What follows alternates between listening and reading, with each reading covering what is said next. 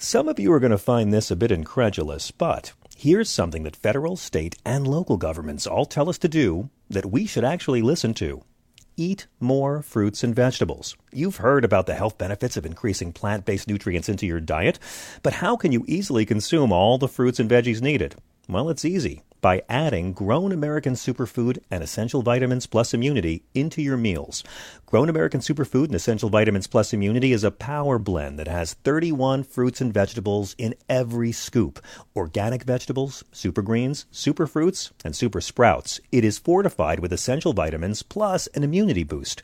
And right now, you can get a free two-week supply of Grown American Superfood and Essential Vitamins Plus Immunity by just paying $8.95 for the shipping and handling. And not only that, you'll also get a free frother to quickly whip up your healthy and nutritious Grown American drink. Go to grownamericansuperfood.com forward slash John and order today. Achieving a gorgeous grin from home isn't a total mystery with Byte clear aligners. Just don't be surprised if all of your sleuthing friends start asking, What's your secret? Begin by ordering your at home impression kit today for only $14.95. Byte clear aligners are doctor directed and delivered to your door. Treatment costs thousands less than braces. Plus, they offer flexible financing, accept eligible insurance, and you can pay with your HSA FSA. Get 80% off your impression kit when you use code WONDERY at Byte.com. That's B-Y-T-E dot com. Start your confidence journey today with Byte. This is the John Fugelsang Podcast. This is Sirius XM Progress. Good evening and welcome. I'm John Fugelsang. This is Channel 127, the little show that brings good trouble to the right wing bubble. Produced by the great Thea Harper, running this show out of Brooklyn. Uh, our normal exec producer, Chris Hauselt, has the night off. He's he's going out and doing fun things like he should. We're really glad to have Corey Kislyak helping us keep this train on the tracks in New York. And uh, I'm here in LA. Russ is here. Thank you very much for sticking with us all week. Thanks for not kicking me out. Thank you for not kicking me out. This is your house, man. It has been a blast broadcasting from uh, the LA studios all week long as we get ready for the big show at the Saban Theater this coming weekend, Saturday the 21st at the Saban Theater. Stephanie Miller's only date of the year of the Sexy Liberal Comedy Tour featuring Hal Sparks. He's on the show tonight. Frangela, they were on the show uh, two nights ago, and myself. I'm stuck here every night with you guys. Our special guest, if you haven't heard, it's a real alpha liberal show folks. If you're looking for some like wussy, little limp, flaccid liberal kumbaya moment, it's it's not the show for you. It's Malcolm Nance and Glenn Kirschner and Rob Reiner and Ron Perlman. It's going to be a riot, and I hope you guys can be there. You can go to sexyliberal.com to get information on tickets or on the pay per view because we are live streaming this thing. It's really going to be a hoot. Tonight on the show, we have um, our Indigenous panel once again with our two favorite First Nations regulars, journalist Simon Moya Smith and activist Julie Francella. Comedian Hal Sparks joins us in hour number two. Hour number three, we're going to be taking your calls and talking with Dr. Tracy Pearson and Richard Chasler, a comedian friend of ours, about all the headlines of the day. My God, when I was your age, kid, we didn't have emojis to convey complicated emotions. We had to make mixtapes. That was the 80s and the 90s. You don't want to know. Uh, I don't know if you just had a chance to hear it, but President Joe Biden just finished delivering a rare primetime address to the nation expressing his support for both Israel and Ukraine and the people of Palestine, uh, not Hamas. Biden tried to tie these conflicts together, saying that Vladimir Putin and Hamas wish to annihilate the democracies of the neighboring countries. Even Fox News showed this speech.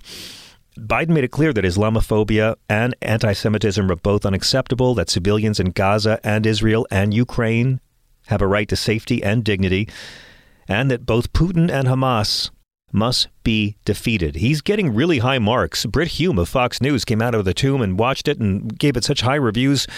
Racist Twitter is very angry tonight. Now, Biden stopped short of saying the U.S. supports an independent Palestinian state, but he did say acts of Hamas don't take away the Palestinian rights to dignity and self determination. He asserted again the hospital bombing was not done by Israelis. He said Palestinian people only want to live in peace and opportunity. And he cautioned the government of Israel to not be blinded by hate. Uh, oh, also today, Donald Trump uh, doxed the Attorney General of New York and uh, posted her home address. So there, there you go. There's your choice, folks. Tonight, the theme double crossing Jordan. Turns out that threats and intimidation uh, from Republicans against other Republicans sometimes backfire. And Jim Jordan's insane campaign to work the phones, which means have people send threats to Republicans, um, doesn't seem to be working out too well after he's failed twice to get the votes needed for Speaker. We talked about this last night. Congressman Ken Buck says he got four death threats because he won't support Jim Jordan. Congressman Don Bacon's wife got threatening and intimidating and poorly spelled text messages if her husband didn't vote for Jim Jordan. That's how you know it was truly a Jim Jordan supporter. These threats against members of Congress, against their families, this is a direct result and symptom of the normalization of political violence by the right wing media and right wing politicians and bloated right wing hosts of Celebrity Apprentice who get fired from their own TV shows because they're so damn racist. And Jim Jordan's a part of this. Never forget, Jim Jordan, he, he's very much a Republican, but you know where he's different? It's not just that he voted to throw out the votes of American citizens the night of January 6, 2021.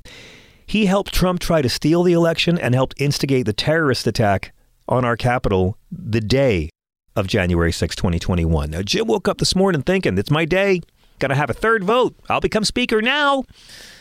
Behind the scenes, it turns out multiple Republican congressmen confessed to Axios earlier that they've been planning all along to flip their support from yes to no on future ballots deliberately so Jim Jordan can see his vote tally go down each time. That's why it was 200 votes the first time, 199 yesterday. They're staggering their opposition to humiliate Jim Jordan. One Republican said, the bleeding is going to get worse if there's a round three, and some of the holdouts won't even meet with Jim Jordan. So some of them love him, and there's a reason for that. He supports extreme cuts to Social Security and Medicare. Most Republicans seem to realize he's a petulant, craven, do nothing weasel child man who will only help the Democrats with funding if he gets the Speaker's gavel, which is why I'm all for it. I mean, I've said it before. The person most deserving to be the face of the Republican Party is is um, George Santos. He should get it. I'd settle for Lauren Boebert. She'd be. I, I'd love her to be Speaker of the House. She's already shown she's willing to reach across the aisle to give out jobs She's given more jobs than the entire caucus. Let's move on. By 11 o'clock this morning, Happy Jim Jordan had decided, no, I'm not going to go for another vote. Instead, let's endorse uh, the plan to elevate Speaker pro tempore Patrick McHenry until January. Uh, which would have been great because Patrick McHenry's only five five, and the brother needs to be elevated. I mean, he's going to have to borrow Ron DeSantis' high heels, right? So it seemed like Jim had thrown in the towel. He was giving up. He was going to go ahead and say, make Patrick McHenry the speaker until January 1st. And then maybe by then I'll have the mojo and I'll have a few months to try to make myself more likable and make my colleagues forget the man I've been for the last 16 years. But see, that didn't work either. You know, that turned out letting Patrick McHenry be the short term speaker Eh, it was too much of a clown show for some of these clowns. It had a lot of pushback today. They had a four hour internal meeting of Republicans screaming at each other and multiple Republicans said there was virtually no path forward. So, because that move would require Republicans to effectively enter a coalition with Democrats, which is exactly what happened 16 days ago when Kevin McCarthy was ousted, they killed it. And again, they, they blame Matt Gaetz for demanding a single member could call for a motion to vacate and fire a sitting speaker, which Matt Gaetz did. Democrats get blamed for that. They didn't fire Kevin McCarthy, they just stopped helping him. And they blame Democrats for what the terrorists did in Benghazi. Many of them blame Democrats for Putin's invasion. Many blame Joe Biden for Hamas's terrorist attack. So, yeah, of course they're going to blame Democrats for the fact that they can't even find a leader, that their caucus is incapable, literally 16 days incapable of governance. So then Jim Jordan changed his mind again. And he said, I'm, I'm going to keep on trying to win over these moderate Republicans. So that was the plan uh, dozens of conservatives that said we're not going to go for this part-time temp speaker. They called it a betrayal. Jim Banks said we don't deserve the majority. He said it's the biggest fu to Republican voters. No, that's that's that's when you go to heaven and meet St. Peter. That's when they'll get the biggest fu. Matt Gaetz called the plan constitutional desecration. So Jim Jordan's response was, "I meant to do that." He said, We made the pitch to members on the resolution as a way to lower the temperature. We decided that wasn't where we're going to go. I'm still running for Speaker, and I plan to go to the floor and get the votes and win this race. And he said he'd meet with the 22 Republicans who opposed him on the last ballot. it will be more that vote against him next time. Congressman John Rutherford said, Our mind is set. He needed to know there is no way forward for the speakership. But come on, when has not having the votes ever stopped Jim Jordan from doing what he wants to do? He didn't have the votes when Donald Trump lost the election in 2020, and he was one of the head winged monkeys in the conspiracy to overturn the American vote. So, after hours of uncertainty whether Jordan was going to drop out or drop back in, he announced tonight to hold a third ballot tomorrow at 10 a.m., and the House is still at a standstill. My future wife, uh, Congresswoman Jasmine Crockett, said, Okay, this may be the speaker update for the day or not. We didn't vote at noon as scheduled. I have no idea if we're voting today or not. Jim, GYM, was dropping out this morning, and as an hour ago, he isn't. Ken Nuck, if you, Buck, warned Jordan that there's more defectors and his numbers will only get worse. Things got a little hot and heavy in the Republican caucus, and McCarthy supposedly tried to snatch Gaetz' edges. He is still feeling some kind of way about being vacated. Lucky for everyone in there, there were no folding chairs. Now, most of these Republicans did vote to throw out the American people's will in the 2020 election. They they traffic in conspiracies and they dehumanize humans they don't like. They mainstream hate. Their leader, Donald Trump, is the most morally degenerate person to ever sit in the Oval Office, and I'm including Andrew Jackson there. But the real story here, the media is not talking about. Trump's, this is a repudiation of Trump. Trump has no juice with the Republicans in the House. These holdouts, they're holding out because they know they don't have to bend the knee. They're not afraid of him, and they're not afraid of him being president. In the midst of all of this, Sidney Powell, the Kraken lady, is the big Trump story of the day. You remember her. She's the lawyer who threw out baseless accusations while trying to help Donald Trump illegally stay in power after he lost the election. Working with Giuliani, she promoted crazy conspiracy theories about voter fraud. She vowed repeatedly to release the Kraken uh, before losing every lawsuit she brought. There was that meeting, December 18th of 2021, where Trump was talking about appointing her as a special counsel. That was listed in the Georgia indictment as an overt act. And the voting machines, she said, were hacked by foreigners, rigged by Biden's team. There was no evidence of this. She proposed declaring a national security emergency, getting her and her team top secret security clearances and using the U.S. government to seize voting machines. Yes, that crazy lady. Her professional reputation has been utterly destroyed by her actions, and today she pled guilty to six charges related to election interference in Georgia, the second of Trump's 18 co defendants to reach a deal with prosecutors. She was going to defend herself, but apparently the prosecution's case was strong enough she decided at the last minute to plead guilty. She's accused of trying to copy hard drives of voting machines in one rural Georgia county after a local election official falsely claimed the machines flipped votes from Trump to Joe Biden. There was never any evidence of this, and now she's had to plead guilty to accessing sensitive election data. She's required to serve six years of probation, pay a fine, and write an apology letter to Georgia and its residents. But more importantly, she's agreed to, ahem, testify truthfully against Donald Trump. She is now the most prominent ex member of Trump's inner circle who is working with prosecutors in Georgia's racketeering case. This is not unrelated to Republicans in the House not being afraid of angering Donald Trump today. So she's flipped. Lin Wood is already a state's witness. That means Jenna Ellis, Rudy Giuliani, John Eastman, and Ken Chesebro, they're all in trouble. They all work with Powell, they all work with Lin Wood, and all of them need to flip or risk going to jail. It keeps getting worse for Trump, brothers and sisters. He's now facing the most serious criminal charges.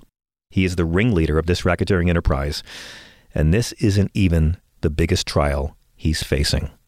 And while all this is happening, the sitting president, who has been mocked as being feeble, the sitting president, the 81 year old guy with a stutter, who they have said the most ageist crap against dementia, stumbling, bumbling. This man has now visited two active war zones. He flew to a war zone halfway across the world, held meetings, flew back on a red eye, and then did an Oval Office address. Joe Biden has now visited two active war zones in eight months. That is more than all previous presidents combined. Go ahead, guys. As I've said many times, I'll take the old guy who needs a nap over the old guy who needs another defense attorney. We want to know what you guys think. We're at 866 997 4748. 866 997 Grit. Quick break. We'll be right back with your calls. And I am so excited to welcome back Julie Francella and Simon Moya Smith. Don't go away. We'll be right back. Hi there, it's Julia Louis Dreyfus. You may know me from my podcast called Wiser Than Me, where I talk to older women and get their wisdom from the front lines of life. I was amazed by how many people told me our show made them look forward to getting older, which is why I'm here to talk about season two of the show. Sally Field, Billie Jean King, Beverly Johnson, Ina Garten, Bonnie Raitt, just to name a few. All hail old women. Wiser Than Me season two is out now from Lemonada Media. That's not just the sound of that first sip of Morning Joe. It's the sound of someone shopping for a car on Carvana from the comfort of home. That's a good blend. It's time to take it easy, like answering some easy questions to get pre qualified for a car in minutes. Talk about starting the morning right. Just like customizing your terms so your car fits your budget. Mm-mm-mm. Visit Carvana.com or download the app to experience car shopping the way it should be convenient, comfortable. Ah. Hey, everybody, it's Michael Steele, host of the Michael Steele Podcast. Each week, I discuss key political and cultural issues joined by America's leading activists, experts, and academics for conversations that transcend political boundaries. And that's the point. I want you to join me as we work through real solutions, have honest conversations, just keeping it real and having a little fun on the side. So listen to the Michael Steele Podcast on Spotify, Apple Podcasts, Spreaker, or wherever you get your podcasts on, because you know I love it when you do.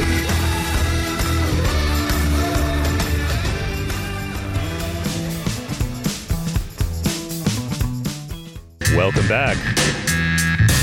We are at 866 997 4748. 866 997 Grit. Coming up later in the show, we'll be joined by uh, my tour buddy, Hal Sparks.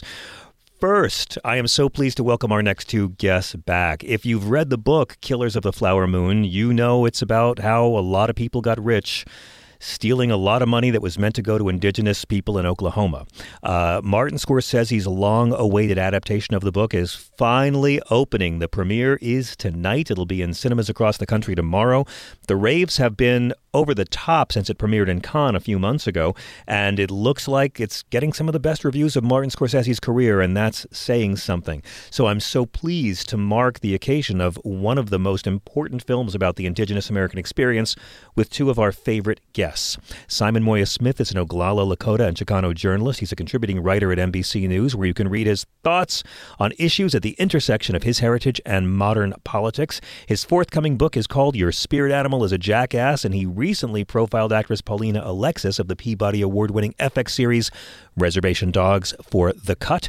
And Julie Francella is an activist, an artist, a writer, and a veteran mental health professional with over 28 years of experience in the clinical field. She's worked as the executive director of a domestic violence center and a clinical caseworker for many years at a residential treatment center for Indigenous youth and families. She's an enrolled member of the Ojibwe of the Batchewana First Nation Reserve and currently works with the First Nations University of Canada. Julie and Simon, everyone loves this segment, and I'm so grateful to welcome you both back to SiriusXM. Hello. Thank you. Hello. Simon, are you with us? Yeah. Can you hear me? I sure can. Thank you. Yes, one of you's on Zoom and one's on phone, so I just wanted to make sure we're all good. Simon, I understand you're catching the film tonight. Have you seen it yet? I'm in the middle of it, actually. I'm, I'm with you guys. Uh, it started a little while ago, and uh, I'll head back in there after this call. Oh man, I don't. I'll, I'll, I'll I'll keep your time here really brief. I don't want you to miss too much of the film. I feel guilty about it now. How do how do you like the first half, Simon? It's really hard. I'm going to be honest, and um, a lot of the elders are here. I'm in Albuquerque right now, and the elders who are here, you can see them. They're they're tearing up. They're gasping. As a matter of fact, the organizers have provided a a bag with things like tissues and anything that would help soothe soothe them when they get home because the first 15 minutes is pretty brutal. Wow. I'm, So I mean, I'm for- excited to see it. It sounds like it's as unpleasant as it is. It sounds like a, a such an important film. And Scorsese has talked a lot about how the early drafts of the script were way too much from the Caucasian point of view, and they conscientiously were trying to correct that and make it really reflect more the Osage point of view. Yeah, um, whitewashing indigenous narratives has, you know, that's been the thing ever since they got here. But Mm. now the idea of indigenous people telling our own stories and having somebody like Martin Scorsese essentially just pass the mic. You know, Yeah. there were many scenes where he just basically said, "Talk. You guys go ahead and talk. You're Osage." And one thing that we really appreciate is that he didn't hire Italians or and then bronze them like they used to do. He used all the Osage people. He used their language and said, "I wasn't going to fly anybody in. We were going to Wow. have all the Osages that we could." To give this story that life, that flesh, that bone, and the actual narrative, the correct narrative, not that, not the whitewash narrative. It's amazing. No, no Burt Lancaster then uh, in, in this film, uh, Hell no. which is yeah, which is which is great. Uh, Julie, I know you haven't had a chance to see it yet. Are you familiar with the book or the source material? I'm familiar with the source material. I'm, I'm familiar with the book, and also just you know the that story uh, over and over again of exploitation. Many tribes faced exploitation from outsiders, eager to profit from resources found on their lands.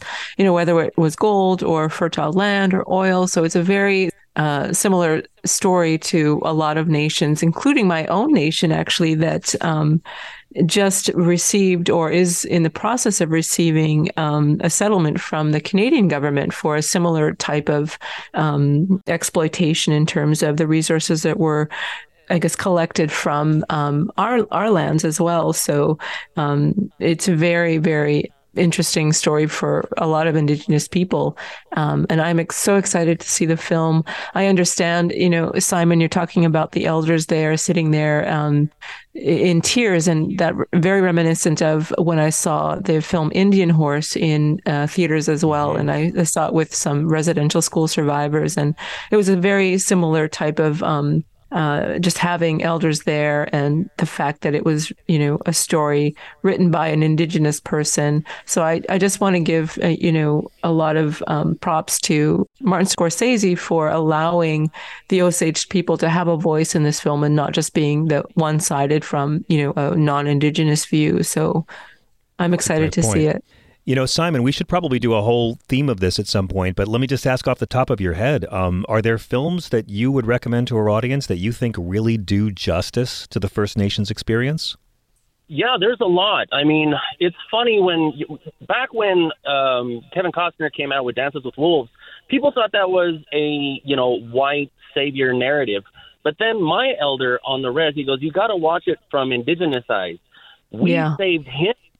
He Yeah. didn't save us. We saved him because at the end of the day, he rejected the uh, everything about being white." And then he became Exactly. the enemy, right? They considered Yeah. him a turncoat and quote unquote savage. So a lot of the films that you you watch, if you try to see it from the indigenous lens, it really changes it for you. Um, There's one called Rabbit Rabbit Proof Fence. And Yeah. that one is really hard to watch too because that has to do with residential schools and boarding schools, and you can see the scenes in cinematic ways how they aggressively stole children from the families, from their families, mm-hmm. mother chasing the car, the children kicking and screaming. So if you haven't seen Rabbit Proof Fence, that I think that will go along with the discussion right now of boarding It's schools great movie. and residential schools. Great movie. Julie, any of your favorites? Yes, um, I right now um, a friend of mine. It's Richard Wagamese. He wrote the book Indian Horse. Um, he passed away a few years ago, but the book has been made into a film that I believe I think Clint Eastwood was executive producer for the Yes, film. It is was. now required reading in the curriculum for uh, Ontario, which is one of the provinces in, in Canada, in their high school curriculum. I highly recommend it. It is very difficult to watch, but it is so important. It's just one of the, the best representations of what indigenous people went through. And i think it takes place in around the 60s another it's not a movie but it's a, a tv series and i keep telling everybody that i know to watch it. And i say that because it's based on a series of books. It's called dark winds. Um, Oh, yeah. some of you may have already been watching it but it's based on a series of books by john hillerman and he wrote he's a non he's a non-native but he wrote with such respect and reverence when it came to the navajo traditions that in his later years he was actually named a friend of the navajo people by the tribal council And Nice. uh, you know, my friend Gene Braverock is in it, and my friend uh, Kiowa Gordon also. He plays the FBI agent, native FBI agent. He's also in it.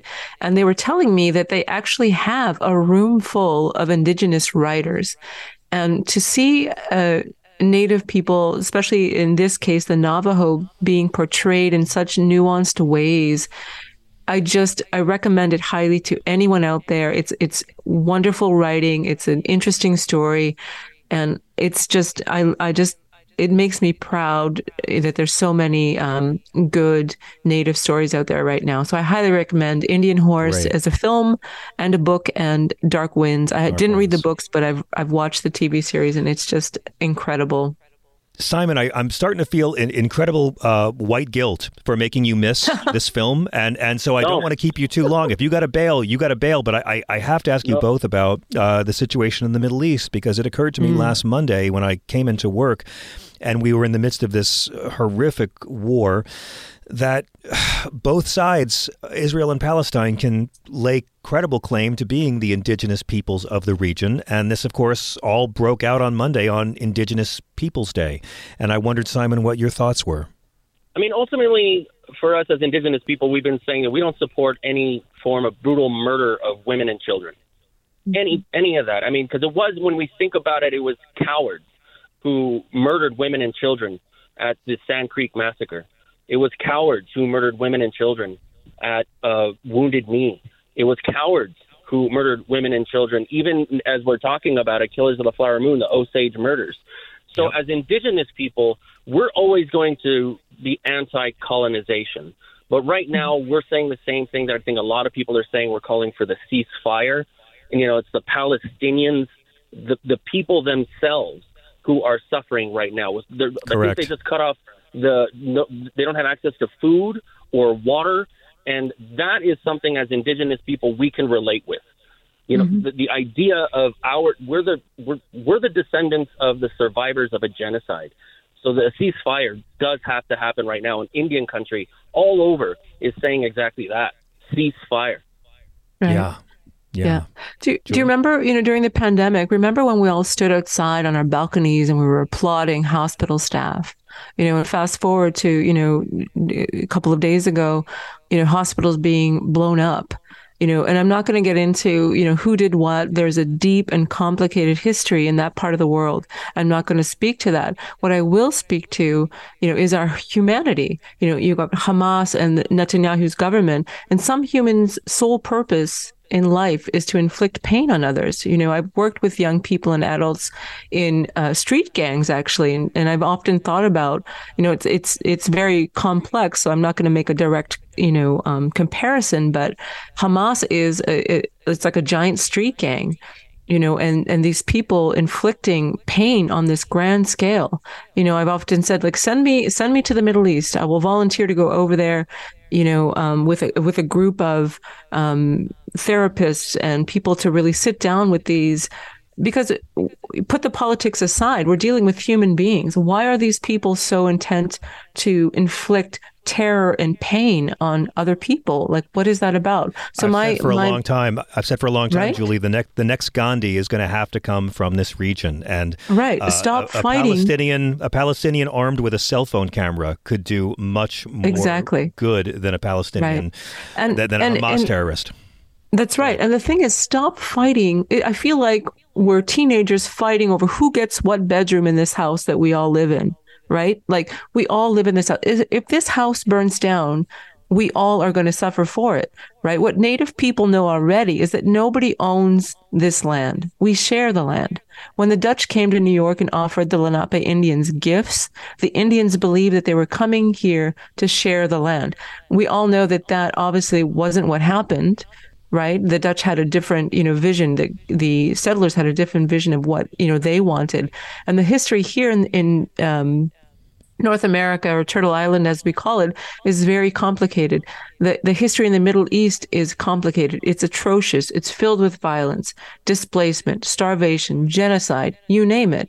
That's we have to acknowledge that. However, we also have to move forward. We can have our truth of our of our histories, but as Sitting Bull said, Chief Sitting Bull during the signing of the treaties here on Turtle Island or North America, Let us put our minds together and think of a future for our children. Native Americans and settlers on this side of the continent were not over here slaughtering each other for the most part. Things like truth and reconciliation are happening in Canada. There's some progress here in the United States as well. We have Deb Haaland. It's a start. Mm-hmm. It may not be ideal or perfect, but it's something. And I think that's what needs to happen in the Middle East. There needs to be a ceasefire. I agree with Simon 100% and sit down with, you know, um, both sides. How do we share this land? We have been able to do it. It's not perfect, but that is, I think, what we need to do as, as people in, in the world. Our humanity is at stake. And that's my that's my little rant on that. It's it's it's very beautiful. I mean, Simon, do you agree that there really is no military solution to this destructive conflict? I don't know. Yeah, because how I see it, it seems very simple. It's like uh, bombing hospitals is a war crime, right? And so we have an Indian country has condemned Hamas and any form of terrorism. And but the hard part is there's also a religion element, a religious element to that. Uh, for as indigenous people, we had our spiritualities, the Cherokee, the Oglala, the Oneida, the Osage, the Ojibwe, but we weren't trying to convert anybody. Mm-hmm. It wasn't it's something true. we never. Our battles weren't over. weren't spiritual battles. They weren't like we want to convert them or even monopoly. So, if I don't think a lot of people are aware of this. So, in the United States specifically, it's not it's not just the Osage people. This is the territory where they speak Osage. In the Lakota, that's the same thing. We're like, okay, this isn't just the name of the tribe. This is where Lakota is spoken. So we've had our rivalries for thousands and thousands of years.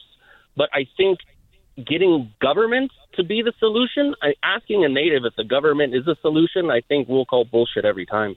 Mm-hmm. right. Yeah, I, I just join everyone who's praying that a year from now, both the people of Palestine and the people of Israel have um, much better leaders who are much right. more compassionate and uh, much less corrupt. I've, I've said for a long time that both Netanyahu and Hamas need each other. Netanyahu admitted as much in 2019 when he said that supporting Hamas and keeping them in power was the best way to prevent an independent Palestinian state. Their yep. wartime consiglieres locked in this violent codependent embrace where they need the other to instill fear in their people to keep themselves so in true. jobs. And I'm just I'm just praying a year from now, yeah. both Palestine and Israel have new leaders who are committed to nonviolent solutions to these problems. It's true. And think about, you know, I, have often said, like, it's so, it's so important that, you know, stressing the responsibility of um, discussing these these issues. The tragic death of the six year old Palestinian American boy, you know, it highlights the dangers of this propagating, you know, certain narratives. It's worth noting that both Jews and Muslims share a belief in the same God, and harming children is strictly forbidden in Islamic teachings. Right? You know, is mentioned in the Hadith, and so. You know, it's so easy. You see this man being radicalized, right? Yep. And I read man, stories. This man apparently was the landlord and loved this child and played. Yeah, that's what I'm saying. And they were close. He and then right wing radio. Child. But right wing AM radio. And yeah. so quickly he was radicalized. And I've worked with gang members. I've worked with murderers in my profession. I have worked with people who have taken other people's lives in gangs. They've been radicalized in the same way. Their families have been members of these gangs. Their children, 12, as young as 12 years old, I'm talking about, have stabbed people to death and they have been radicalized. I have worked with these families and these these young people in these street gangs. It's not the same thing, but in terms of the, psych- no, psychology yeah. of it, and I have worked with these families and we have de radicalized and disengaged these people. My solution, again, start a GoFundMe. I will I will go there with a team of people and work with these terrorist groups because that's what these the, I think that's what is needed. Why? Why? What happened to you in your world that you would be willing to inflict such terror and pain on other people? Well, they'll tell you. They'll tell you. But yeah, um, I mean, right. Absolutely. I, I, I, want to shift gears a bit, guys. I love this segment. I love when you join us. But Halloween is coming up, and it, it got me thinking that, um, you know, every time we hear this expression, sacred Indian burial grounds, it's it's usually for like some kind of Halloween thing. It's usually for some kind of haunting story, or or even worse, like I, I was looking at Pet Sematary. It's it's sort of blaming dead Indians for all this horror. I mean, Simon, is that a common theme? Is that a common trope with the expression? I mean, poltergeist. The house is built on Yeah. a Indian burial ground, so oh, Pet whatever those dead, cemetery. Indian- those dead Indians, Yeah. they're they're fucking with us. yeah, no, it's a common thing, especially right now. With you know, if you watch all of these um, paranormal shows, somebody Sure. is going to say that their house is rumored to have been built on an ancient Indian burial ground. And as natives, we just look at each other and we're like, seriously? So our ancestors were the enemy when they were alive, and now we're the enemy in death as well. It's like, Of course we are. stop. Yeah, when do we stop being the enemy in this white narrative? I mean, it, it really is the continued demonization of natives. I mean, it, it and it just rolls along, and no one mm-hmm. seems to question that. But you know, every creaky door isn't an Indian, and it just seems Mm. really lazy to me. Like you were mentioning, like all of these movies, even It, Stephen King's It. It was the natives who fought Pennywise first, right? Um, Oh, that's but right. you never hear these. Yeah, you never hear these white folks who've apparently lived in this their great great grandfather's house ever blame him. Well, I, I have a comment. ab- Yeah, Uh, yeah, that's I, I have it's a never it's it's never a house built on a Christian burial ground, is it? Never once. Julie, go ahead. Right. But but if you think about it, you know, you've got these the settlers coming over, these Puritans, right, of rational thinkers coming over, leaving behind, you know, who who who, who what listeners out there have read the Lord of the Rings, right? You've got the elves, you've got the fairies. So these rational Puritan English people coming over to this part of the world, leaving behind that folklore. And what do they what do they find here? They find the forests. They find the indigenous people living in these forests, and that is very spooky. And I think in New England, especially, which is where Stephen King, I think, is is writing from, Yes. that becomes you know the the the you know as simon was saying the demonization of native americans and you know this this folklore now around you know the forest and um indigenous you know indigenous people both dead and alive so it's Yeah. fascinating there's a long history if you look it up there's a long history of um english especially writers writing about you know native americans in that whole you know spooky spooky way Totally. I, although I would say, Julie, um, those rational Puritans you speak of were they were so uptight.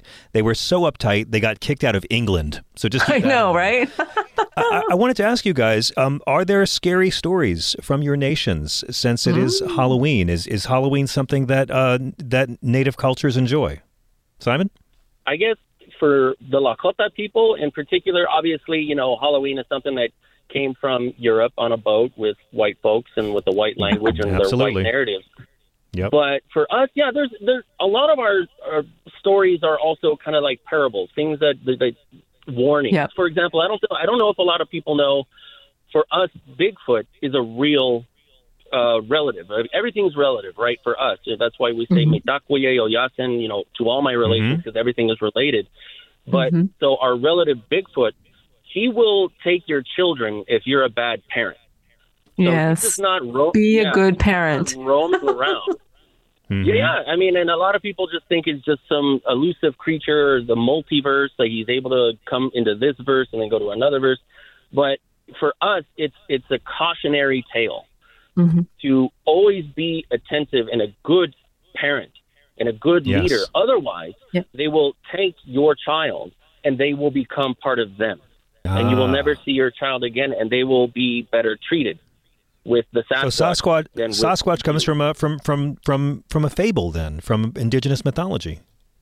Oh yeah, oh yeah, and everybody has their own names for it as well, and different stories. And there's even uh, I, so my partner who's Yupik and Anupak, they're the little people, and the little people will take Oh, yeah. when you're not paying attention. And what they do is they take you into the netherworld where they live, where time stops, which Mm. means that if a child does get out and leaves or finds their way out 30 years later, they'll still be that age. They'll still be a child. And there are articles you can look up out of Anchorage where there are stories of just random children showing up who are looking for their families, but there's some of them are already gone. They're long and dead.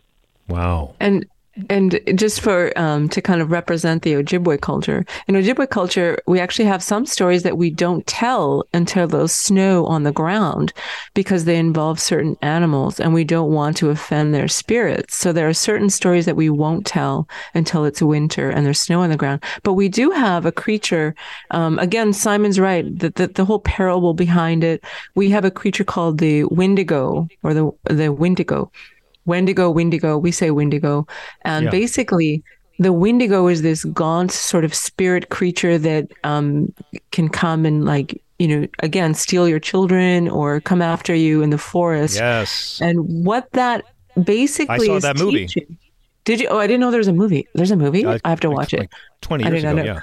But basically, for the Ojibwe, that message is starvation and all of that. Like that is a bad spirit. And so the message is to make sure that we give offerings and that we share with everyone so that no one ever is starving. So you see how you know that sort of teaches people you know that to share what you have with with everyone around you otherwise the wendigo will come and we don't want that so just share what you have so it's a good message a good parable but it's This scary I, when i was a kid i was so scary Go ahead, Simon. Well, yeah, cau- there a lot of them are cautionary. Like for example, Mm-hmm. everybody everybody who's listening right now, don't whistle at night. don't whistle at Whistle night I've Yeah, never heard that one. Why at- don't whistle at night? no Okay, so if you let your dog in the backyard and you're just like, you know, trying to call your dog, do everything other than whistle because when you whistle, you're you don't know what you're calling to you in in the night. You Ah. don't know what is out there. It could be again, it could be any of the the the creatures that we Yeah. are would consider the evil spirits that lost roam. spirit So when you whistle, you're calling them to you. hmm Oh, I love So- it. my mother my mother was just never you do not whistle at night no ever wow, I'm sorry. I've got to go write a treatment for my next horror script. Um, I, I love that concept. Guys, I, I love when you join us on the show for this segment. I love it so much because you've just managed to relate First Nations culture to both Halloween and the war in the Middle East and the biggest movie premiere of the year that you're missing right now, Simon, to do this segment. So I want to I want to let you go. no spoilers simon anything anything you want to share with our listeners before we lose you, Simon? Um, we're on the heels of Native American Heritage Month. Um, Yes. this, that's going to be November. So you know, I really hope people will pay close attention to the things that are happening in their communities. It could be on the university campus. It could be the Indian Center in your community. And I guess lastly, Halloween is coming up. Our culture is not your costume. Nice. Thank you. Thank you. Julie, do you have any parting words for our guests, for our listeners? Um, I, I hope you all go and see um, Killers of the Flower Moon. I think that um, just the fact that they've they've included the Osage Nation in sort of the production and costume and all of that, I'm I'm excited to hear. And also go and watch Dark Winds. You will you will thank me later because it's such a good good good production. Simon, how can our listeners follow you and keep up with all your doings? Uh, you can follow me on Instagram at Simon Said Take a Pic. Go enjoy the rest of the three and a half hour film. Uh, Julie, how can our listeners follow you and keep up with everything you do? I'm Julie Francella on both Twitter and Instagram. And also, right now, today is the Oki Language Project Art auction has started. So you can look that up. It's also on my social media if you want, and you can bid. All of the money goes towards um, keeping the languages uh, alive because that's one of the things that we've we've lost is our language. Brilliant. When I was at the Cherokee Reservation uh, making a film for PBS, I got to visit the school they were using with the casino money to keep the language alive for the children, and it was one of the most inspiring Oh, that's things I've ever seen. Yeah. Guys, thank you so much. I love when you join us for this segment. Simon, enjoy the rest of the film. Julie, thank you as always. We'll be Yeah. right back with your calls at 866 997 4748. This is Progress. Delve into the shadows of the mind with Sleeping Dogs, a gripping murder mystery starring Academy Award winner Russell Crowe. Now available on digital. Crowe portrays an ex homicide detective unraveling a brutal murder he can't recall.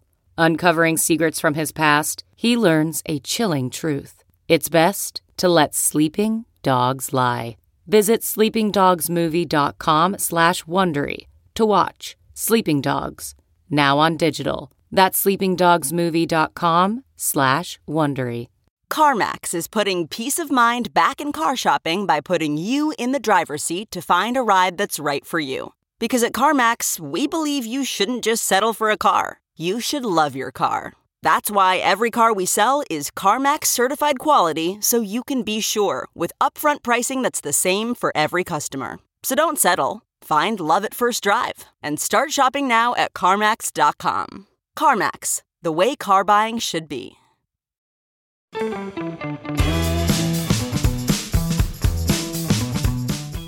Our thanks once again to Julie Francella and Simon Moya Smith. We got to find a good name for that segment. We were talking about all the bad names off the reservation, you know, like all the cheesy names we could call it, but, you know, we're, we're working on it. Uh, those two need to do their own show. They're talking about doing a podcast. They are great together. I'm John Fugelsang. This is SiriusXM Progress.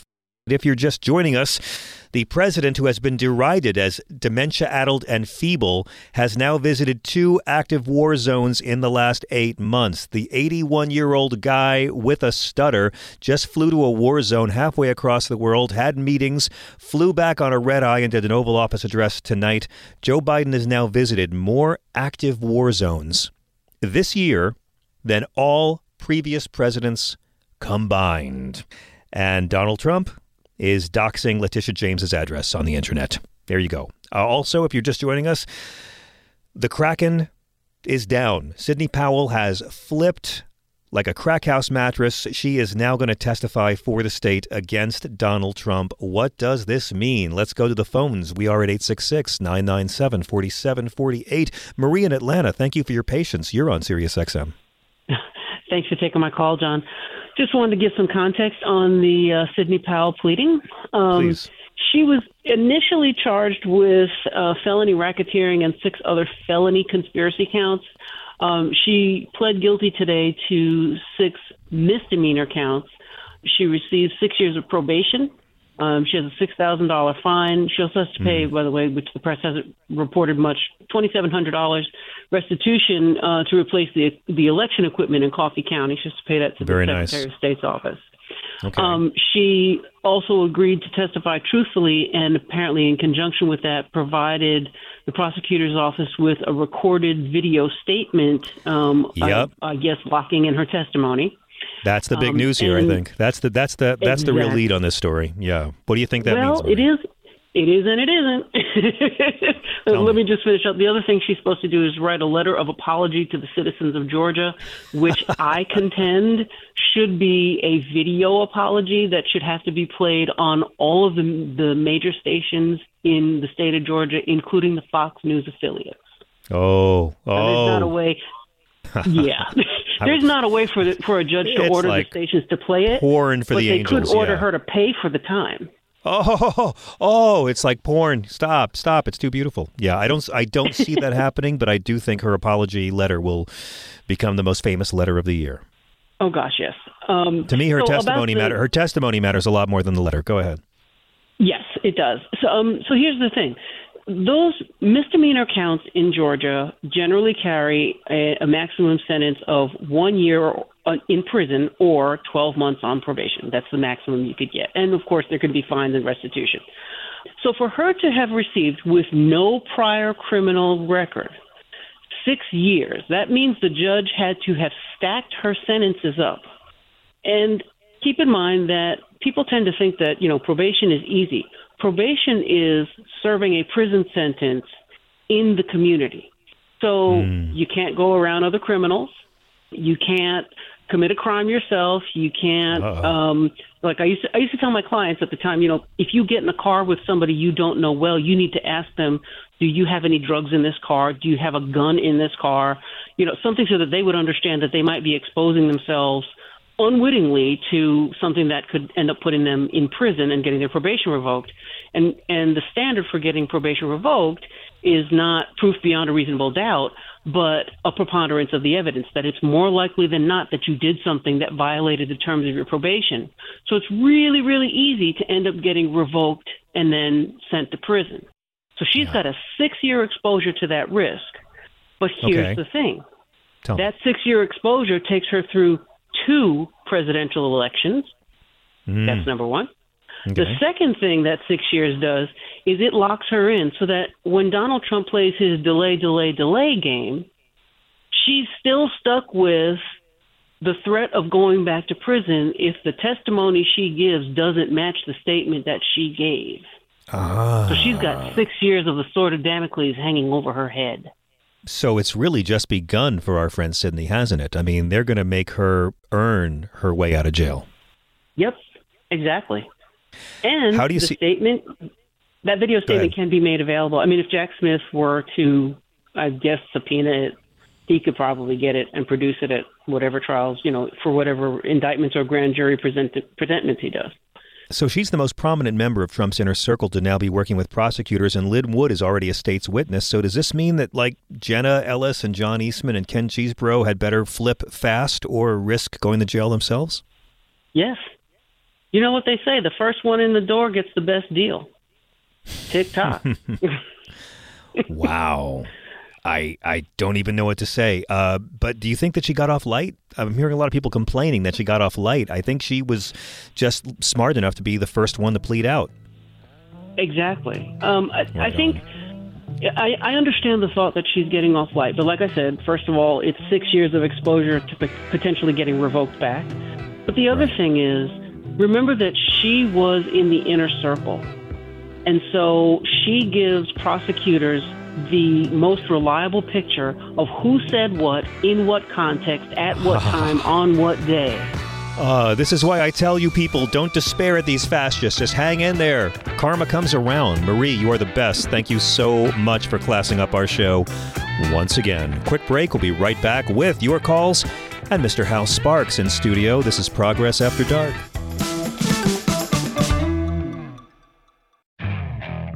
Okay, picture this. It's Friday afternoon when a thought hits you. I can spend another weekend doing the same old whatever, or I can hop into my all new Hyundai Santa Fe and hit the road.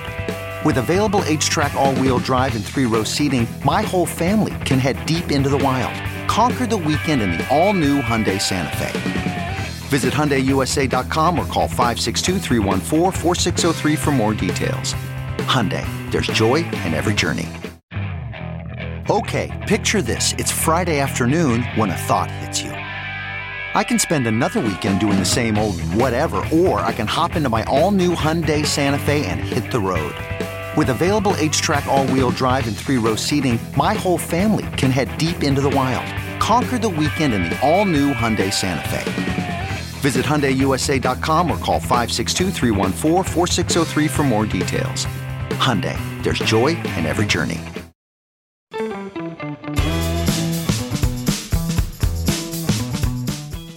Thank you to the ghost of Mason Adams. This is Sirius XM Progress. I'm John Fugelsang. It was on this date in 1969 that Vice President Spiro Agnew referred to the anti-Vietnam protesters as an effete corps of impudent snobs. And it was on this exact date 50 years ago, Nixon announced his replacement. We are celebrating the 25 year anniversary of Mike Tyson getting his boxing license back after he bit Evander Holyfield's ear off during a fight because it proves you can buy your way out of anything except maybe conspiracy to steal an election. Uh, again, our number is 866 997 4748. Happy birthday to friends of the show, Michael Steele, and happy birthday to friend of the show, John Lithgow. Right now, let's welcome another friend of the show who I haven't seen uh, in way too long. Thanks, pandemic. You guys already know Hal Sparks, terrific actor, terrific comedian, terrific musician, mm-hmm. terrific political commentator, uh, t- terrific host of his own show, mm-hmm. Hal Sparks Mega Worldwide. Dude, where's my car? Spider Man 2, Talk Soup. I could do it all day, but the only credit that matters for you, Lab Rats. But the mm-hmm. only credit that matters for either of us is, of course, the sexy liberal comedy tour indictment year edition this Saturday night at the Saban Theater in Beverly Hills, and you can see the uh, the live cast if you want on pay per view. Go to sexyliberal.com. It's the Alpha Liberal show this year. Hal, a lot of testosterone. That's right. We got I got Ron Perlman said he'd come down. That's, I mean, it, luckily we need, I guess, to counter the fact that you and I can't really grow a beard to save our lives in the true liberal tradition. And uh, he brings enough kind of hirsute testosterone, you know, just the history of it throughout him. A man, a man who, looked normal as a lion. So much so that when they removed it, you're like, "That's his face." Oh yeah, Oh, yeah, yeah, yeah. It's I mean, impressive. so many great films, and he's done the show a lot of times. And the last time he was here, I, I was like, you know, Mm-hmm. you, you swore you'd never wear the prosthetic animal makeup again, but then you did Island of Dr. Moreau, and he's Right. like, it was just to work with Brando, and then he just told Brando stories. Oh, you dear were here that night, Russ. You were here. It's amazing. It just in, in his defense, all all Brando experiences are Brando stories. Like, you don't get to skip one. There's no there's no like, eh, how was your time with Brando? It's pretty pedestrian actually. He just kind of showed up, did his work, and went home. I I gotta say he was very punctual and professional. He wasn't he didn't show up 165 pounds overweight, needing his lines fed to him like a child on a Coca Cola ad set. Yeah. So Ron is there going to be with us. We're going to be on stage with Rob Reiner again, who's Yes. done like nine of these at this point. Yeah. Uh, Glenn Kirschner is going to be back. Fantastic. He'll be shouting over all of the- us, the which I'm looking forward to. King of legal analysts, Right. analysts. and of course our good friend Mr. Malcolm Nance, who did the show in uh, D.C. That's That was like five years ago already. Right. So Malcolm Nance, Yeah. there's a lot of, but thank God, a lot of life has passed during that time. Stephanie and Frangela are going to be there to balance out all the testosterone. That's true. It's going to be a meaty show, I will say. I'm very excited about it, and I'm very excited about the shows that are coming across the country starting in January. Thank God, And I yes. s- and I Ron, uh, you know, the producer that's trying to kill Stephanie Miller for the uh, Oh, insurance excuse money me, is sitting over here. this in this house, he's trying to kill me for the insurance money All right. too. Well, yeah. well, I, I I have to say I don't think you're as insured for as much because you're not you know physically on your heels. We're going to make times, you but- talk on the mic, Ron. We're going to make fun of you dude. so much you're going to lean in and get into this. I have no money on you for Everybody Yeah, always right. hears about how you're trying to kill Stephanie Miller, but Yeah. she you, she can never she can rarely get you to go on the air. We're going to work That's on it. right. tonight. We'll we'll figure it out. But we'll get. But what I want is Ron to work on. I know Steph doesn't want to go anywhere because uh, you know Carol Burnett level prima donna stuff. I'm for it. I think it's great. I think she should.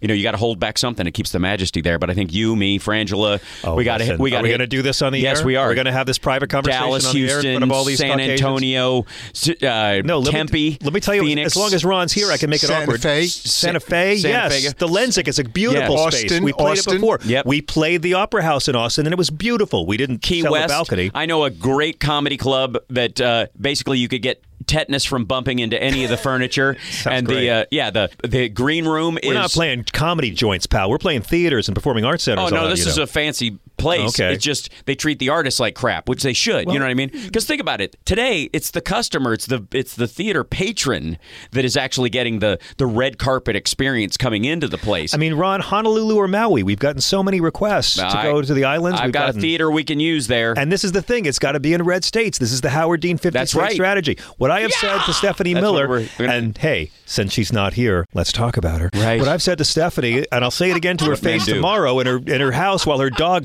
humps my leg at 7 a.m. Uh, I When had that experience just Dogs an Oh hour my ago. God, it was those good. dogs. I'm Plural legally dogs. married to that dog in Guam after the last time I was in that room. What I've said is Chelsea did this. The comedians of Chelsea Yes. lately. She sent them out. She took a cut, and it was great. I've always said the sexy. We'll liberal all stars, and it's I me agree. and Hal and Frangela playing joints, and she'll still take a cut. And Yeah, I'm for she it. says that it, she says it'll dilute the brand, but it'll it'll grow the brand. No. Ron. It'll grow the brand. Yeah, it'll finance the it'll finance a giant vacation for her. And she'll Well, be what very I've been happy. trying to I, I, I've been married for almost 20 years. I'm ready to go on the road.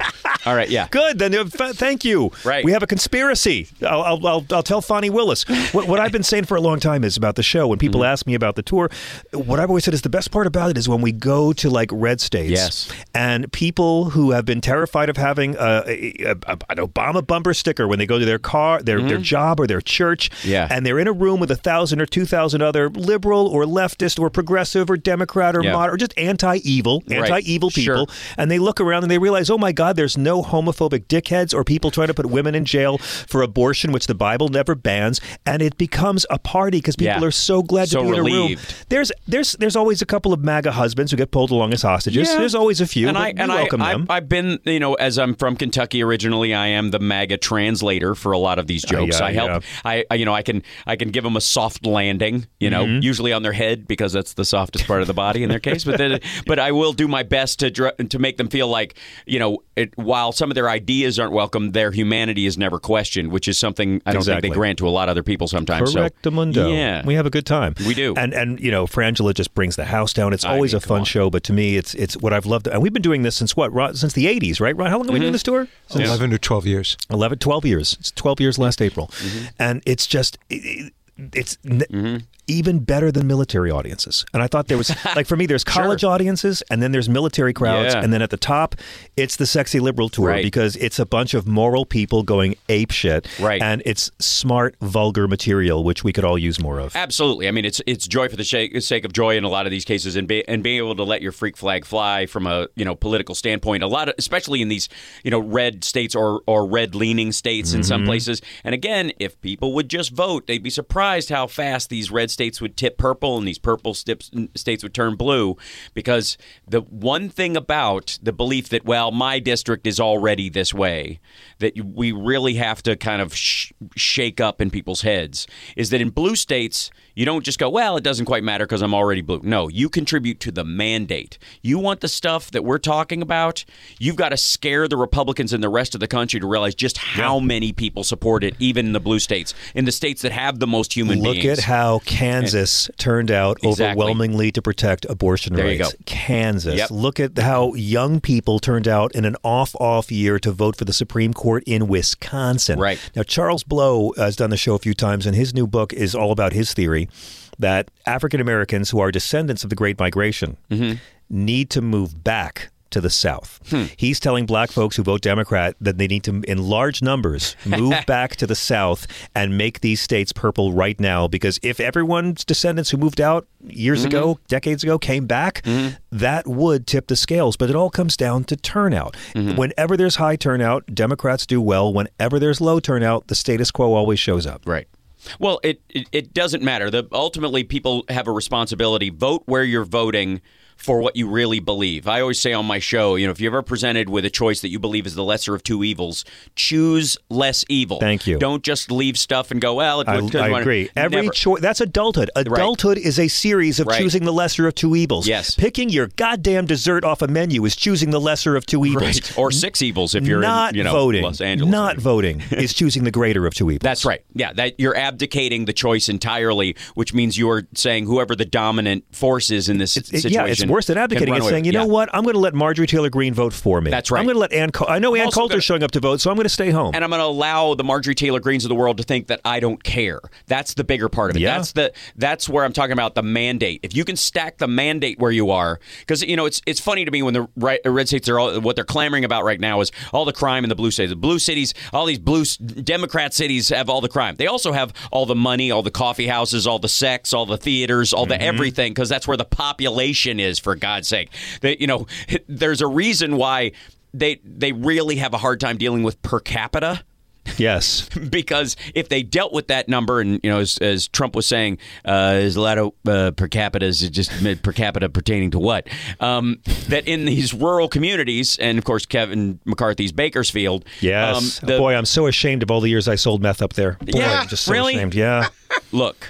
They could do so much better. Yeah. I've sold drugs to those people. They could do so much better. I, I, I, I have to say that uh, your version of Breaking Bad though was the funniest. that, that your season, you know, where it was just wacky, and I My loved it. version of Breaking Bad is a botany teacher who gets cancer and sells weed, Weed, right, and the sure. whole town mellows out and gets along. It's not that gripping. Right. Yeah. It's uh, yeah. It's it, it's Didn't not get the picked up for anti- the back nine. It's not so much the anti-hero at all because uh, heroes actually have to do something, and everybody's just too like laid back to accomplish anything. Exactly. So let me tell you, because you said the FBI just put Yes. out some information that states with the top property crimes Yes. per 100,000 inhabitants Mm-hmm. in the U.S. Property crime rankings are calculated by looking at the rates of theft, burglary, and vehicle theft.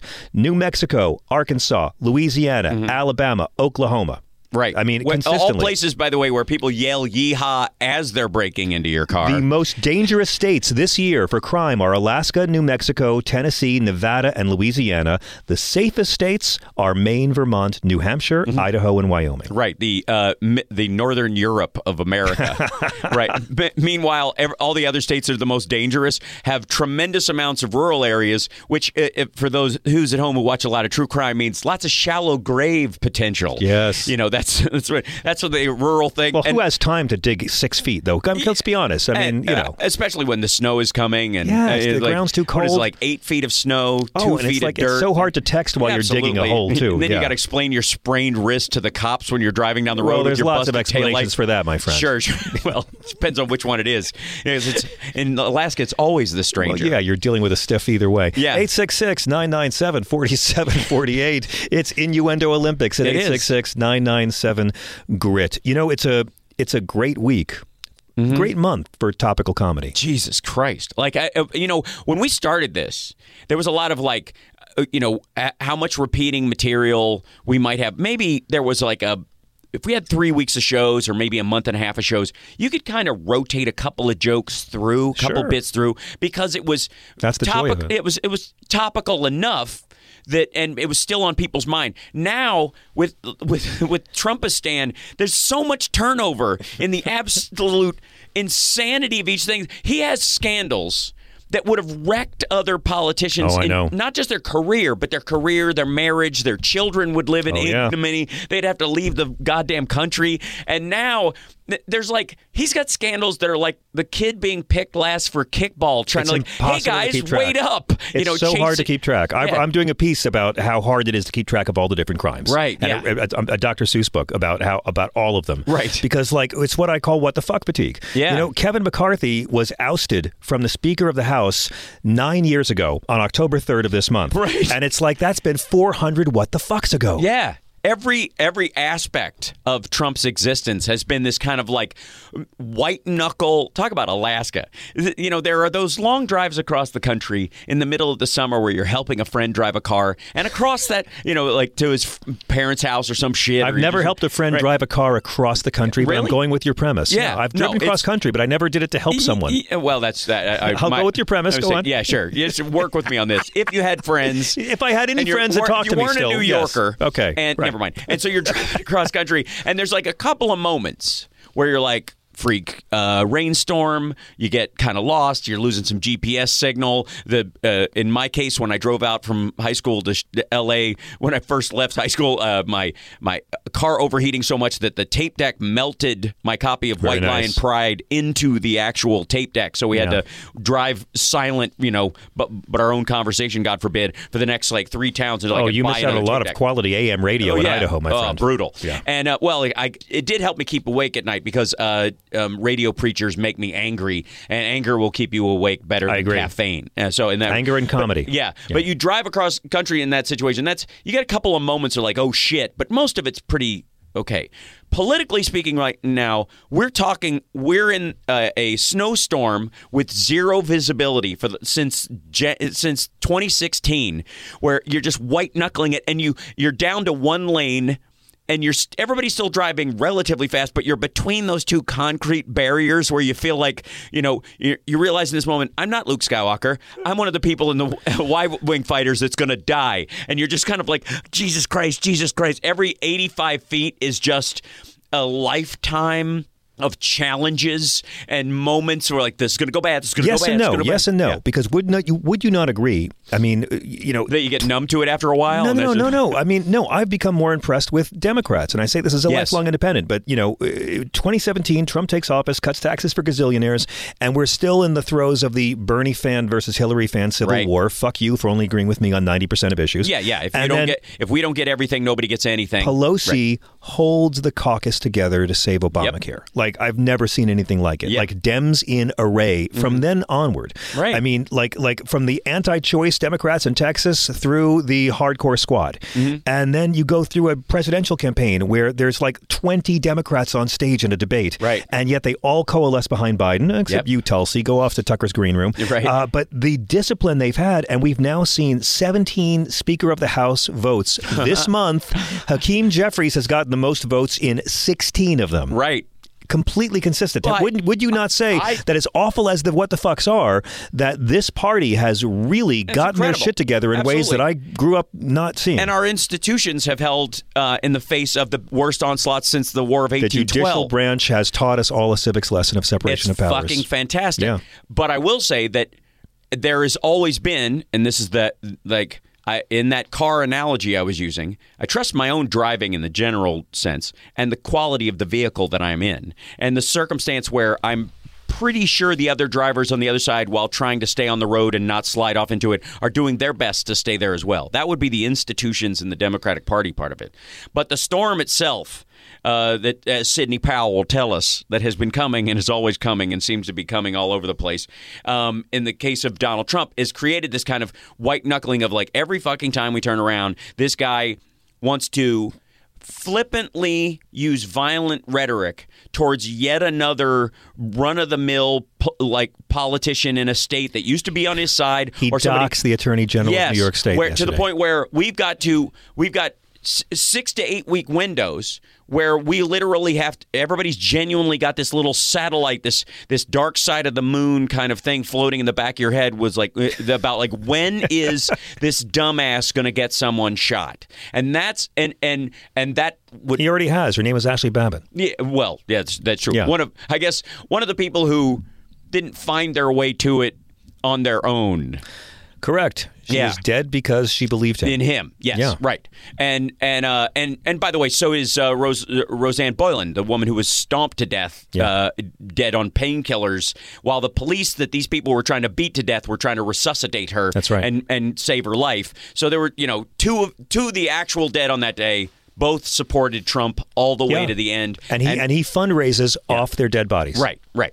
And and I will say this. I I will I will say that it's a joy in these moments because I've said you have to kill the myth before you kill the man in the in ter- in metaphorically in terms of sending him to jail. Yeah. You, the myth has to die before the man can go to jail. But sending him to jail, I fear, will not end the myth. I think he wants to go to prison for a weekend for the fundraising haul he'd get out of it. I would rather see him humiliated. Mm-hmm. Well, that's the myth part. Because I don't think he'll ever actually go to a prison. We will never see if Orange clashes with Orange. It, it, worst case, he'll be house arrest or maybe, Mm-hmm. Right. maybe, maybe some cushy Otisburg style federal pen. Yeah. But I think it would be more or less be at his retirement golf club, and he would just Right. be able to sit there and bang hookers and eat Big Macs like he he- does now. Or he'll or he'll go through like a Weinstein Cosby phase where he pretends to be blind and walks in with a although his ego wouldn't. I don't think his ego it. would allow it. Right. Yeah. That's, but at a certain point, if he, He- thinks he's not going to do the dementia excuse, even when he needs to. if he thinks he's outsmarting the system.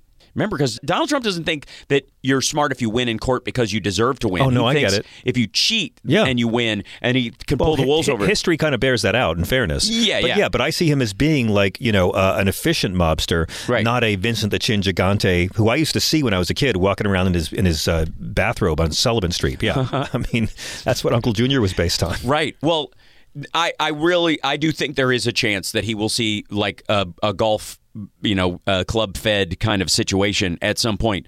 But to get to that point, you have to eliminate his mythology as a businessman. Oh, yeah. And that's what's happening in New York right now, whether he likes it Oh, or not. exactly. Because even his most stringent followers, and I mean, you're going to have the QAnon crowd. That they don't count. They don't vote anyways. They never did before, and they're not going to again because the very same people who still support him are the people who don't think you should vote because it's rigged anyways, and Yeah. the Democrats are going to throw the because so he's he's just But again, these people, these are the people who mirror. who thought George W. Bush. Who couldn't find oil in Texas was a great businessman, Sure. and now they think Donald Trump, who couldn't keep a casino open in Atlantic City, Right. was a great businessman. Who wrote Art of the Deal, Facts don't really facts don't really matter to them. They're Right. beyond reason. But again, they're not going to vote. They don't that that part of that group. He uh, look at the look at uh, the senatorial campaign that gave us the Senate in Georgia specifically. He talked them out of voting, and he's still doing it. Okay, what is better for uh, for old Joe for reelection? Because I want to talk about old Joe. Mm-hmm. Sure. Uh, is it better that he faces Donald Trump, who is arguably the easiest Republican to beat, Mm-hmm. or is it better? If Donald Trump is knocked out of this race, either because he doesn't win, or because the plaque around his heart acts up, Mm-hmm. or because there's a contested convention and Glenn Youngkin gets it, and a lot of MAGA stay home. Yeah. Well, Which one's better? What's okay, a better scenario it for Biden's reelection? quite frankly, by the numbers, Yeah. uh, if anybody but but Trump, Trump will bring a chunk of the always wear an R on your jersey crowd. He'll still only get fifty percent of his own party. There's a bunch of people who are going to. But that's the thing. I mean, when we say, "Hey, how, how could Biden win the White House but lose the Senate?" Because there were a lot of Republicans who voted for Biden and then went R down ballot. That's right. So there are Republicans who'll vote against Trump. Yes. I don't know if there's Republicans who'll vote against Glenn Youngkin. Yes, they will, and I'll tell you who it is. It's half of Trump voters. Half of the fifty. Oh, they'll just stay home. You're right. Yes, Yeah. they're they're they will not only not vote for whoever it is, and it certainly wasn't going to be DeSantis. It's not going to be Nikki Haley because the idea that they're going to vote for a brown woman is just absurd on its face. But it's not going to be Youngkin either. Mm. You don't even think? as no, even as a fill-in, because those people will Who's it gonna be? Whoever it is, shivved him to get there. Right, but if, if we get to the convention, this has been my existential dread. I have two existential dreads. Mm-hmm. Right. Uh, one is Saudi Arabia cutting production and gas is $9 a gallon Right. this time next Sure. year. I hope the White House has a plan. And two is there's a contested convention, Mm-hmm. Mm-hmm. and the establishment says no way. This guy's been convicted of 19 felonies because there's seven criminal trials between now Right. and next August. Yeah. And Glenn Youngkin, squeaky clean. Gets squeezed in there and is the fresh face running against old Joe. Yeah. And both of those keep me up at night. No, because the other half of the Trump voters are going to go stay home. home. They were for, first of all, the Republican Party has lost by numbers. When you see this, like fifty percent of Democrats and fifty percent of Republicans, you're talking about. 20,000 Democrats in that particular case and 5,000 Republicans, which are 50% of the people that they reached out to who identified as Democrats and Republicans. right. There's a sheer numbers difference. That's why you hear the percentages all the time. Always beware of any article that gives you the percentage without the sheer number. Sure. And then, of course, in the midst of all this, it's seven states that will decide all of this for the rest of us. And Harlan Crow and dark money will be pouring in for Bobby Kennedy and Cornel West in and those it's going to do fuck all. It's not going to do anything. Neither one of them is going to nader their way into this and wiggle away. And if, if RFK pulls any votes, he's pulling them from Trump right now. And you know, RFK began calling for reparations this week because he's trying to pull votes from the left again. This week, he stopped talking about vaccine bullshit because Yeah. he got the memo that that was hurting Trump. And now, because he doesn't even want to win the Kennedy Hyannisport caucus, Right. he's talking about reparations. yeah, it's not going to amount to anything. It's him. That's him jockeying for what shred of Cornel West votes there are out there. And again, these are people who don't vote. Yeah. These are the non-voters, and they're and they don't. They're not even. We're talking about the the the swing independents. We're not. Ta- that's not the same group of people. Yeah. those are people. Swing independents are the largest group right now because they're made up of what I would say wuss wuss Democrats who don't want to admit that they're Democrats and are kind of like playing with that name, and Republicans who are ashamed they voted for George Bush twice and Trump and are now like, I'm an independent. I just uh, I just always vote R. Yeah. you know. And then there's a wing like a an 11 percent wiggle room of those independents that do make the difference each time, and none of them are going Trump's direction, and none of them are watching what's happening in And the of House. course, there's always that wild card of Americans who bear a unique kind of grudge because of Roe v. Wade. Well, Oh yes, I mean, women being the largest part of the electorate. Boom, and young Right. people. Yeah. So you know, Oh, you Ron- gotta, oh, Ron- we got wants to Ron to participate. Yeah, you wow. got you, you got to look at Oh, suburban women, and you've got to look at black women. I- and, all the- and- all day I do. and- Yeah. me too. And Yeah. you've got and you've got to look at the acronym, which I think is outdated now, of aged abortion, guns. Uh, the Education. environment, no, Oh, environment. environment, and democracy itself. And I think there's a messaging error in calling it abortion. I think at this point it's very clear from everything we've learned based on post Roe v. Wade that it is uh, women's health care. It's, Mm-hmm. Okay. it's women's, reproductive rights or it's, it's raged. reproduction rights. It's no, but, health care. but if it's women's reproductive rights, then it then it's raged. Well, Just trying to keep it cute. That, that works. Yeah. At, at the end of the day, that's the message, and that's going to get suburban women, and that's going to get people back focused in instead of you know the false flags of oh let Democrats uh, try to run things. Look at how the crime is out of control in Chicago. Right. Well, and well, but but of course that's the Republican talking point about crime out of control in, uh, out of control in Chicago, Yes. which is you know uh, let's talk about crime out of control in rural areas, my friends. That's always euphemism for black, black, black, and it only works inside the bubble. I mean, Right. crime's out of control in Chicago because it's really easy to buy a gun in Indiana, mm-hmm. and that's Right. the point I want to hear Democrats make That's more right. to counter against that. Yeah, that and and that a lot of these cities that have very stringent gun control laws because we don't have we don't have border laws inside the United States. You can just bring them across, and then by the time if you're in the We in have the to protect our borders, Hal. We have to protect our borders. Right. You know, most guns used in crimes in all, New York bor- are all bought in states are border states now. Most guns uh, bought, used in New York crimes are bought in Virginia. That's right. We have to build a wall. And we got to go. I will see you guys tomorrow morning on the Stephanie Miller Show, and I'll see you this weekend at the Sexy Liberal Show. I'm John Fugelsang keep it tuned to SiriusXM Progress. Peace.